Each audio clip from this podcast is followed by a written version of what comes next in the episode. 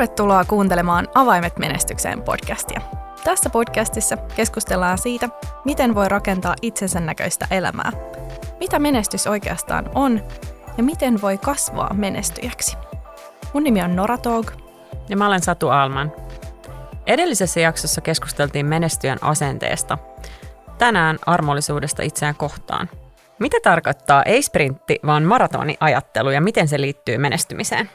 Se sellainen sprinttailu, eli kaikki mulle heti nyt ajattelu ja toiminta on vahingollista. Siinä palaa herkästi loppuun. Sprintatessa nähdään lyhyen aikavälin tavoitteita, tai niistä tulee oikeastaan koko elämän tarkoitus, ja ajatellaan jatkuvasti, kun mä tämän jaksan, niin sitten helpottaa. Eli sprinttiä sprintin perään vaan. Kauhea pahtaminen, titteli ja ylenemisen perässä varmasti uuvuttaa. Sprintatessa etenemisen merkitys muuttuu. Ei olla samassa firmassa pitkään, vaan vaihdetaan työtehtävästä toiseen. Ja herkästi verrataan itseään muihin, että toi toinen on menestynyt ja edennyt ja mä oon jossain muualla. Tämä sprinttailu, johon kuuluu kova vaativuus itseä kohtaan, voi olla kotoa opittu tapa, että pitää tehdä kaikki todella tip-top, olla hyvät arvosanat, olla tiimissä se, joka jaksaa painaa aamusta iltaan. Ja usein tämä tämmöinen sprinttailu johtaa siihen, että sitä armollisuutta ja maraton henkeä aletaan opettelemaan vasta, kun on sprintattu itsensä rikki. Mä olen itse sprinttailu ja noista ajoista kyllä paljon saanutkin mukaan matkaan. Ne on ollut opettavaisia, nopeita pyrähdyksiä, mutta siinä on tapahtunut niin, että ei oikeastaan päässyt syventymään mihinkään sen enempää, vaan on ollut koko ajan kiire kohti uusia mahdollisuuksia, koko ajan kiire saada enemmän, nopeammin. Ja siinä tulee semmoinen vauhtisokeus. Todellakin. Ja mä oon myös ollut tollainen sprinttailija aiemmin ja mennyt nimenomaan sen vauhdin perässä ja sellaisten lyhyen aikavälin tavoitteiden havittelun perässä. Ja toisaalta, niin kuin säkin sanoit, niin se on toiminut silloin, mutta nyt taaksepäin katsomassa niin huomaa myös sen, että sitä elämäntyyliä ei jaksa eikä kannata jatkaa loputtomiin. Mm. Mä oon tosi kiitollinen niistä kaikista opeista, mitä sieltä on tullut. Ja toisaalta on iloinen, että on kokenut myös sen sprinttailun, mutta juuri kuten sanoit, en haluaisi sitä enää mun mm. elämään. Sen sijaan, että maaliin pääseminen olisi se itse tarkoitus, tässä maratonajattelussa halutaan totta kai myös nauttia siitä matkasta, prosessista ja kaikesta kasvusta, minkä läpi me mennään, kun me kuljetaan kohti niitä tavoitteita. Hmm. Että sen lyhyen aikavälin tavoitteen saavuttamisen sijaan pyritään nauttimaan matkasta. Mutta voiko menestyä, jos keskittyy nauttimaan matkasta ja elää hetkessä? Meneekö hetkessä eläminen ja menestys ylipäätään yhteen? Tärkein erottava tekijä onkin, että lilluuko siinä elämässä niin sanotusti asiasta toiseen, että tapahtuuko se elämä sulle vai meetkö se jotain kohti ja samalla nautit siitä, mitä se matka tuo eteen. Eli että on joka tapauksessa se suunta, mihin sä oot menossa, mutta keskittyy tekemään siitä käsillä olevasta hetkestä sen parhaan mahdollisen sulle. Mulla tuli tähän mieleen yksi sellainen kirjasuositus, ähm, Ichiko Ichie, Hetkessä elämisen taito japanilaisittain. Mm. Mulle itselleni jäi siitä kirjasta mieleen, äh, kun puhuttiin tunteista ja hetkessä elämisestä, että kun mietitään meidän perustunteita, vihaa, surua, pelkoa ja iloa, niin viha ja suru on menneisyydessä elämistä. Eli ne on sitä, kun sulla on herännyt tunne jonkun tapahtuman seurauksena. Eli silloin sä reagoit menneeseen. Pelko taas on tulevaisuudessa elämistä. Eli sä pelkäät sitä, mitä voi mahdollisesti tapahtua. Ja näistä neljästä tunteesta ilo on oikeastaan ainoa, joka elää hetkessä – mutta ilohan voi myös elää toki menneessä ja tulevassa, mutta se on ainoa, joka voi elää hetkessä. Ja tämä oli mun mielestä jotenkin erittäin hieno kiteytys. Ja se, että jos me halutaan lisää iloa meidän elämään, niin ainoa vaihtoehto on todellakin siis elää hetkessä. Ja Ichiko Ichien mukaan elävät pystyy siis käsittelemään tunteensa nopeammin, koska ne keskittyy tähän hetkeen. Eli kun tulee sitä vihaa ja surua tai pelkoa, niin he palaa siihen hetkeen, mikä nyt on käsillä, jolloin niiden negatiivisten tunteiden käsittely nopeutuu.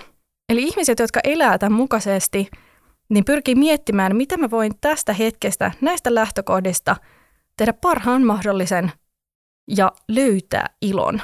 Eli miten mä voin nimenomaan siinä hetkessä kokea sitä iloa. Tätä Ichiko Ichietä tunnetumpi on kenties Carpe Diem, ja se mikä tota, näitä kahta erottaa, on karkeasti sanottuna se, että Ichiko Ichiessä sä elät, koska sä olet elossa, kun taas Carpe Diemissä se painopiste on enemmän siinä, että sä elät nyt, koska sä ehkä kuolet huomenna. Mm. Ja, ja lähtökohtaisesti jotenkin tämänkin hahmottaminen silleen niin, että haluanko elää sen takia, että elämä on olemassa, mä oon olemassa, vai haluanko elää vaan sen takia, että huomenna voi tapahtua jotain ikävää. Niin tässäkin taas, keskitynkö siihen iloon vai haenko sitä iloa vain sen takia, että, että se pelko jotenkin vaikuttaa siellä taustalla. Niin nämä on aika mielenkiintoisia näkökulmia siihen, että miten asennoituu siihen hetkessä elämiseen ja omiin tunteisiin. Et jos kiinnostaa yhtään enempää, niin suosittelen kyllä lukemaan tai kuuntelemaan tuon kirjan ja ehkä kaivelemaan vähän tuosta Carpe Diemistäkin lisää, jos, jos sellaisia mietelaussetauluja kotoa löytyy. Mm. Onko sulla muuten? Mä en ole kattonut sun seini. Ei ole mietelaussetauluja, ei, ei. On muutama sellainen mietelause kivi ruotsin kielellä kylläkin, mutta ei Carpe Diem. Mutta elät sä satuhetkessä? Niin, toi on hyvä kysymys. Öm, enemmän nykyään kuin aiemmin ja sanoisin, että tiedostetummin. Ja yksi hyvä esimerkki on mun aamukävelyt noin viiden aikaan aamulla mun koiran kanssa, jolloin mä en ota puhelinta mukaan, vaikkakin nykyään mä olen turvallisuussyistä ruvennut kantamaan sitä mukana, mutta en missään tapauksessa sitä katso. Um, ja se hetki, puolisen tuntia, niin on mulle sellaista niin todella hetkessä elämisen aikaa, milloin aistii kaiken, mitä siinä tapahtuu ja on vaan se koira, minä, luonto tai kaupunki, äänet, valot, mitä ei ole paljon, vaan etenkin mitä syksympään mennään, niin sitä vähemmän siellä tapahtuu. Mutta sitäkin todellisempaa siitä tulee. Ja se on mulle tosi hyvä startti aamuun, mutta myöskin semmoinen hyvä silmiä avaava äm, kokemus joka päivä siitä, että kuinka paljon muuten päivässä tapahtuu. Että kuinka se hetki oikeasti pitää niin kuin omistaa silloin, kun sille on mahdollisuus ja pyrkiä niin kuin löytämään päivästä sellaisia tilanteita, että nyt mä voin keskittyä vaan tähän hetkeen ilman notifikaatioita, ilman mm, tietokoneita, ilman muiden ihmisten kanssa keskustelemista, vaan olla vaan. Mm. Niin elämän erilaiset hetket voi olla todella ainutlaatuisia ja mieleenpainuvia, jos on läsnä. Mulla tuli mieleen yksi juhannus parin vuoden takaa. Me oltiin Lohjalla kavereiden kanssa mökillä. En tiedä, miksi tämä oli niin tärkeä kertoa, että se on Lohjalla, mutta siellä on siis aivan semmoinen ihana villa Stenberg, joka me vuokrattiin isolla porukalla. Ja yöllä me käytiin uimassa siinä järvessä. Ja se järvivesi oli niin lämmintä, en ikinä uinut niin lämpimässä järvessä. Mm.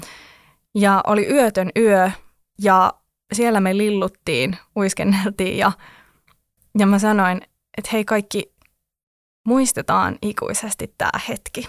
Wow. Se oli jotenkin niin maagista, ihanaa. Meillä oli ollut tosi kiva päivä ja se oli jotenkin täydellinen päätös sille juhannukselle. Kuulostaa ihan mahtavalta. Mä luulen, että vesi elementtinä tuo jotain tosi spesiaalia moneen tilanteeseen. Ja mulle tuli tuosta mieleen myös useat kesät, mitä me on vietetty Ranskassa. Ja mulla on ollut semmoinen niin tapa, että viimeinen päivä ää, lomalla, niin mä olen ollut siellä uima-altaassa usein semmoisen hetken, että mä olen ollut siellä yksin uimapatjalla ja vaan maannut selälläni siinä vedessä ja katsonut taivasta ja miettinyt, että tämä hetki pitää aina joka kesästä muistaa. Mm. Että maksimi lomafiilis, sellainen maksimi rentoutuminen, makaa vaan ja kuuntelee ja mitään ei tapahdu. Mm. Niin kun mainitsit tuon veden, niin ylipäätään luonto on usein sellainen aika hiljaiseksi vetävä. Mulla tuli tuosta sun lomakokemuksesta mieleen yksi mun lomakokemus. Me oltiin Espanjassa ää, ja tämmöisellä roadtripillä. Ja me saavuttiin tällaisen jyrkänteen reunalle.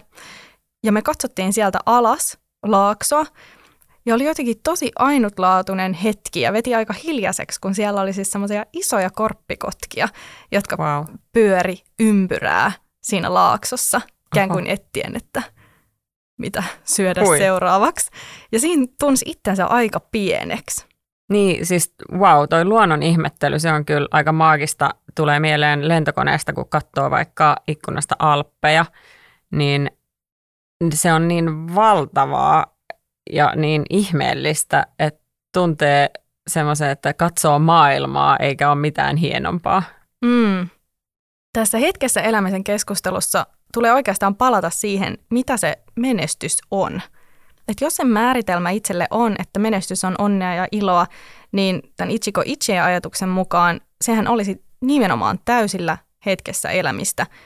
Että sitä iloa ei löydä murehtimalla menneitä tai stressaamalla tulevaa, vaan olemalla läsnä tuollaisissa hetkissä, mitä mekin tässä äsken jaettiin.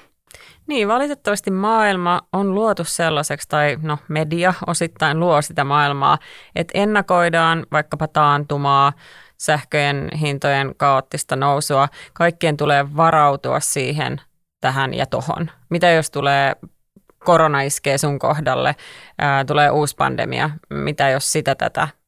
Totta kai siis luonnollisia pelkoja terveydestä, rahasta, mutta jos se pelko dominoi, niin silloin tämä hetkessä eläminen ja sen ilo jää kokonaan pois.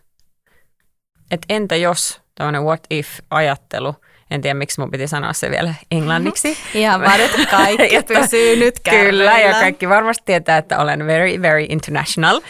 niin entä jos ajattelu kyllä estää tässä ja nyt olemista? Samma på svenska. Voi olla tosiaan totuttu siihen tai opittu tai tämmöinen entä jos ajattelu tai että on negatiiviset lasit koko ajan päällä.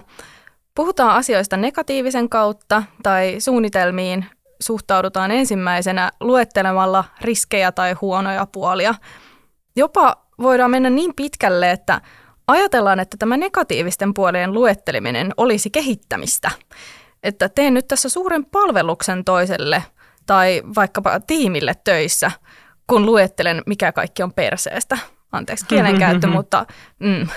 Mm. mutta tästäkin on mahdollista opetella siis pois, kunhan ensin tunnistaa tämän oman taipumuksen. Asioiden katsominen eri kanteelta on niin äärimmäisen tärkeää. Jos sä haluat menestyä, sun pitää pystyä katselemaan ja tarkastelemaan asioita laaja-alaisemmin. Tunnista se oma tendenssi sellaiseen putkinäköön ja neutraalimmin tai neutraalisti tarkastella niin sanotusti vastapuolen näkökulmia. Siis ura nykyaikana ja myös tulevaisuudessa, niin monelle tuleekin koostumaan lyhyistä sprinteistä, eikä se ole väärin, mutta kysymys on enemmän siitä, että miten sä johdat itseäsi sprinteissä ja kuitenkin niin kun näet sen maratonin pointin. Et jos mennään sprintistä toiseen, niin kuin puhuttiin tuossa aikaisemmin, niin riskinähän on uupuminen. Mennään hirveällä vauhdilla rakentamaan uraa, tykitetään, väsytään ja voi tulla loppuun palaminen. Sitten nollataan jollain keinolla, vaihdetaan työpaikkaa ja alkaa pahimmillaan sama sprinttaus alusta. Jotkut tajuu loppuun palamisen jälkeen, että hei, että eihän tässä elämässä ole kysymys sprinttaamisesta, mutta että se tulee vasta siinä vaiheessa, kun sä oot jo palannut loppuun. Ja omalla kohdalla niin mä oon reflektoinut sitä ajatusta sprintistä ja maratonista myös mun urheilun kautta. Että jos mä ajattelen mun CrossFit-treenejä, jos mä aina vetäisin sen viisi päivää viikossa maksimisykkeillä 100 prosenttia, ihan täysiä, nopeita workoutteja, kyllä mä varmasti fyysisesti palaisin loppuun ennemmin tai myöhemmin. Ei se ole kestävää. Sen sijaan mä näen mun lajin, mun niin CrossFit-matkan, nimenomaan matkana, joka sisältää Osittain kyllä tosi haastavia sprinttejä, mutta tarkoitus on, että mun treeni on kestävää ja kehittävää. se, mikä tässä maraton ajattelussa on mahtavaa, on myös se, että jos sulla on joku tämmöinen maratonin sisällä oleva pikku sprinttivaihe ja sä tuut vaikka kipeäksi, tai tulee joku muu este, että sä et pysty menemään töihin tai harrastuksiin, niin kun se maraton ajattelu siellä taustalla on vahva, niin sä muistat, että tällä yhdellä jutulla on kokonaisuuden kannalta lopulta aika pieni merkitys. Ja sä pystyt silloin myös antaa itselle sitä siimaa, että hei se on ihan okei, että nyt tässä kävi näin. Ja jatkaa vaan kohti sitä pitkän aikavälin tavoitetta. Niin tärkeä pointti. Uupuminenhan on monen asian summa, että jaksaako ihminen vai ei. Me ei voida odottaa yksilöltä taitoja uupumuksen ennaltaehkäisyyn, jos yhteiskunnan tasolla tähän ei ikään kuin mitenkään valmenneta. Että me tarvitaan niitä taitoja tunnistaa merkit ja jarruttaa ennen kuin on liian myöhäistä. Kukaan ei oikeastaan voi päästä sen toisen pään sisään. Kukaan muu ei voi sun puolesta jarruttaa. Mutta on aika kohtuutonta odottaa, että yksilö osaisi lopettaa tämän sprinttaamisen, jos ei ole tietoa siitä ns. Paremmasta ja kestävämmästä tavasta rakentaa elämää. Niin, toi on kyllä haasteellinen kysymys. Et kun kuitenkin lopulta jokaisella meistä on vastuu omasta elämästään. Et vaikka niin helposti ja useinkin syytetään omasta huonosta olostaan muita, vaikka työnantaja, työpaikkaa, huonoja perhesuhteita, naapurin haukkuvaa koiraa, ja että se oma huono olo olisi herkästi ulkoisen tekijän syy, ja siis voikin olla, mutta taas voidaan miettiä myös sitä meidän viime jakson asennekeskustelua, että kenellä on vastuu siitä omasta asenteesta, niin samalla tavalla kenellä on vastuu vetää sitten jarrusta tarpeen tullen. Mm, että sä itse teet aina sen valinnan, että kukaan muu kuin sä itse ei voi pysäyttää jotain olotilaa tai jotain tunnetta. Siihen voi myös hakea apua ulkopuolelta. Eli tässäkin se, että ei tarvitse pärjätä yksin, mutta se lähtee susta itsestäsi, että sä haet sitä apua. Sä oot myös itse vastuussa erilaisista tunteista, joita sussa herää. Ja mulla tuli tästä mieleen semmoinen esimerkki, että, että ihmiset reagoi meileihin eri tavalla. Mm. Eli on, on hyvin vaihtelevia tapoja kirjoittaa sähköposteja tai pyytää apua tai delegoida tehtäviä, mutta sä voit itse vaikuttaa siihen, otatko toisen sähköpostista kierroksia ja loukkaannut vai annatko sen ikään kuin vaan olla. Eli sä voit muuttaa sitä omaa asennoitumista, sitä sun omaa käytöstä, mutta sä et oikeastaan voi ainakaan hirveän helpolla muuttaa kenenkään toisen tapaa olla ja tehdä. Et jos jonkun toisen kommunikointityyli on tosi kärkäs sun omasta mielestä, niin kannattaa miettiä, että miten sä suhtaudut siihen sussa heräävään tunteeseen, kun toi toinen on kärkäs. Eikä niin, että käytät kaiken energiaa siihen, että toi toinen on kärkäs, toi toinen on kärkäs. Et kaikki ei vaan ole henkilökohtaista. Että asioita voi suodattaa ihan vaan sen oman hyvinvoinnin takia. Uupuminen ei ole epäonnistumista. Elämänmuutoksen tekeminen tai työstä lähteminen, joka ei sovi sulle, niin ei se ole epäonnistumista. Ihmiset viihtyy tosi erilaisissa töissä ja nimenomaan niin erilaisissa miljöissä. Tähän taas itsensä tunteminen on niin tärkeä asia. Se, että sä tunnet ne omat vahvuudet, sun arvot, löydät sen sun identiteetin, niin auttaa siinä, että sä pystyt myös löytämään itsellesi parhaan mahdollisen työn ja työpaikan – et ajattele vaikka, että jonkun ihmisen CV näyttää täydellisesti siltä, että hän sopii talousjohtajan rooliin. Ei hän välttämättä kuitenkaan sovi just siihen kyseiseen organisaatioon tai edes sille alalle. Ja on vaan vahingossa ajautunut sinne, koska oli vaikka matemaattisesti tosi lahjakas koulussa. Ja tällaisen ymmärtäminen aikuisena voi olla tosi rankka ja silmiä avaava kokemus, että onkin tehnyt jotain pidemmän aikaa, mikä onkin kenties väärin itselleen. Uskalla kuunnella itseäsi myös tällaisissa tilanteissa ja myös irrottautua siitä, mikä ei toimi. Koska elämä on kuitenkin matka ja maratoni ja sillä matkalla voi ja pitääkin sattua ja tapahtua. Jos tunnistat itse sprinttaajaksi, niin ei hätää. Oot varmasti saanut aika paljon aikaan, saavuttanutkin asioita, mutta voi olla hyvä hetki hiljentää. Ja ihan ensimmäisenä voi pysähtyä pohtimaan, että mitkä asiat vaikuttaa siellä oman toiminnan taustalla, että ketä varten oikeastaan sykkii ja sprinttaa. Ja omien tavoitteiden ja unelmien sekä yleisesti sellaisen merkityksellisyyden pohtiminen saattaa myös auttaa sua jarruttamaan ja näkemään sen matkan maratonina sen sijaan, että tavoittelisit niin sanottuja quick winsseja tässä ja nyt. No miten sä Satu tiivistäisit, mitä hyötyä tästä maratonajattelusta on? No erityisesti siitä on hyötyä ihan oman hyvinvoinnin ja jaksamisen kannalta. Mm, nopeammin ei ole aina paremmin. Nopeudesta puheen ollen, ensi jaksossa keskustellaankin siitä, miksi joillakin on aina kiire. Kiitos kun kuuntelit. Jatketaan keskustelua somen puolella. Sä löydät meidät kun haet Menestys Podcast Instassa. Moikka! Moi!